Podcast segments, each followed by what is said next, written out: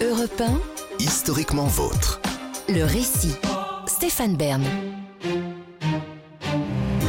Il a été l'un des premiers à faire zoom zoom, ou plutôt vroom vroom dans sa Benz Benz Benz.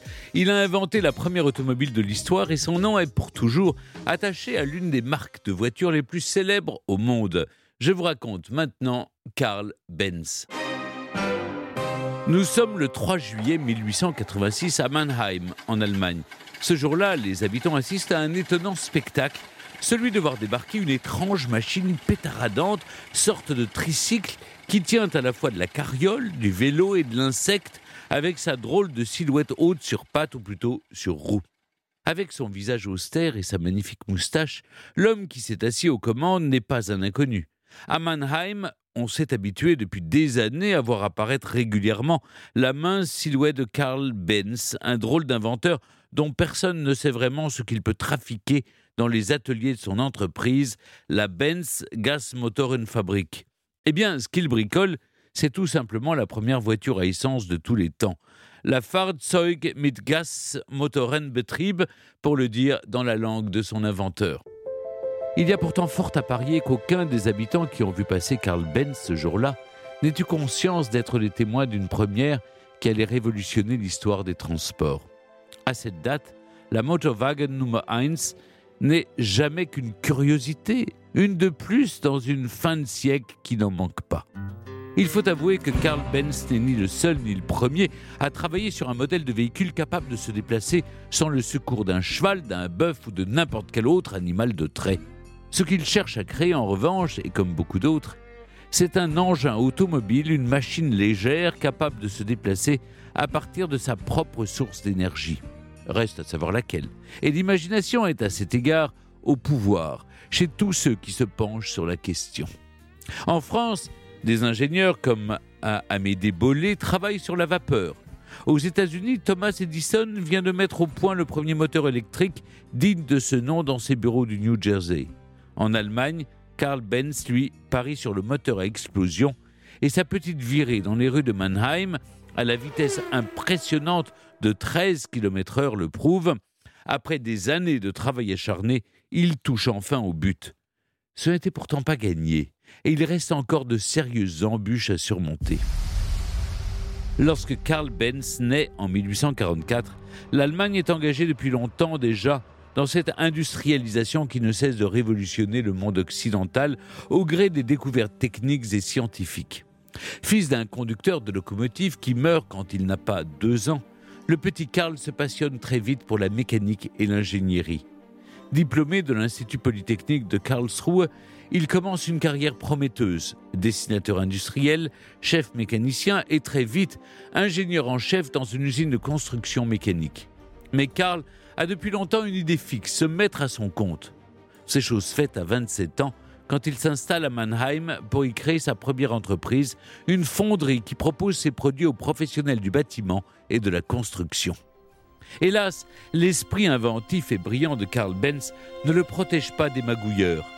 Victime d'un associé indélicat, le jeune homme se retrouve bien vite sur la paille. Les dettes s'accumulent et l'horizon s'assombrit, jusqu'à un petit miracle. Un miracle qui prend la forme d'une jeune femme de 22 ans, Bertha Ringer, la fiancée de Karl Benz. C'est elle qui sauve la situation en parvenant à convaincre ses parents de verser la dot promise pour leur futur mariage avec un an d'avance. C'est tout sauf l'usage, mais le caractère décidé de Bertha fait qu'on ne lui refuse pas grand-chose. Libéré pour un temps de ses créanciers, Karl Benz peut reprendre ses activités, mais cinq ans plus tard, c'est à nouveau la faillite et cette fois pas de miracle, l'affaire est soldée. Aiguillonné par sa femme dont l'optimisme contrebalance à merveille son tempérament prudent, Karl Benz remet alors le métier sur l'ouvrage en se consacrant cette fois à la mise au point d'un nouveau moteur à combustion interne. L'invention n'est pas nouvelle, certes, mais l'émulation règne dans le milieu des ingénieurs, chacun cherchant à mettre au point un modèle plus sûr, plus stable et surtout plus performant.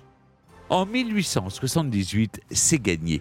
Le moteur à deux temps de Karl Benz est une petite merveille qui tourne comme une horloge. Cinq ans plus tard, l'ingénieur est suffisamment confiant pour créer une nouvelle entreprise spécialisée dans les moteurs à essence à deux ou à quatre temps.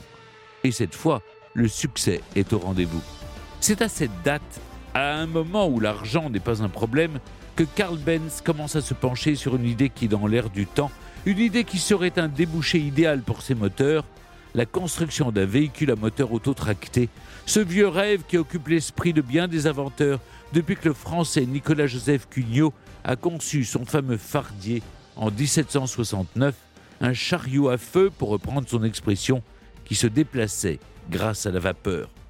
Un siècle plus tard, tout le monde tâtonne encore lorsque Karl Benz bricole une vieille charrette à cheval et parvient enfin à faire rouler cette fameuse Fahrzeug mit Gasmotorenbetrieb que j'évoquais au début de ce récit.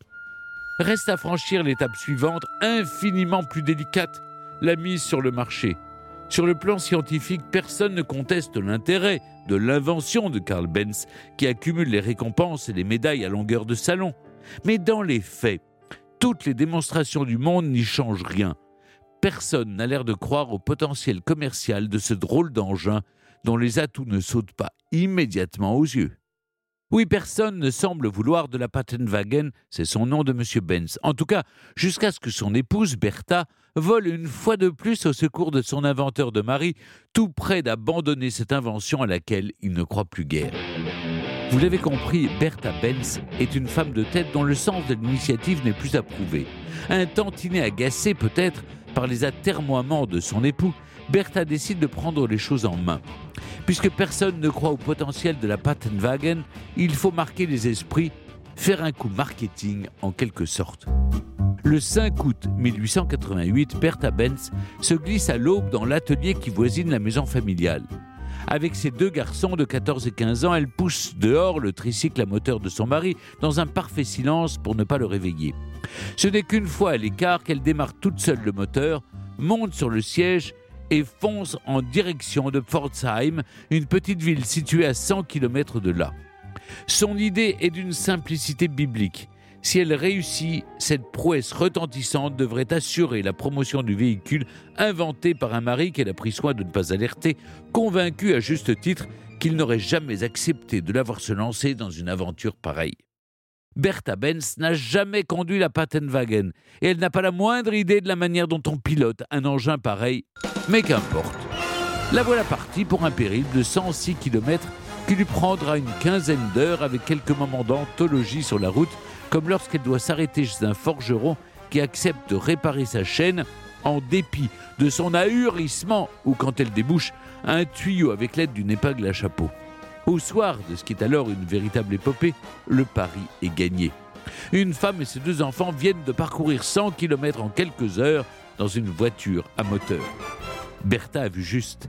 Porté par son exploit, le premier modèle de chez Benz attire les acheteurs.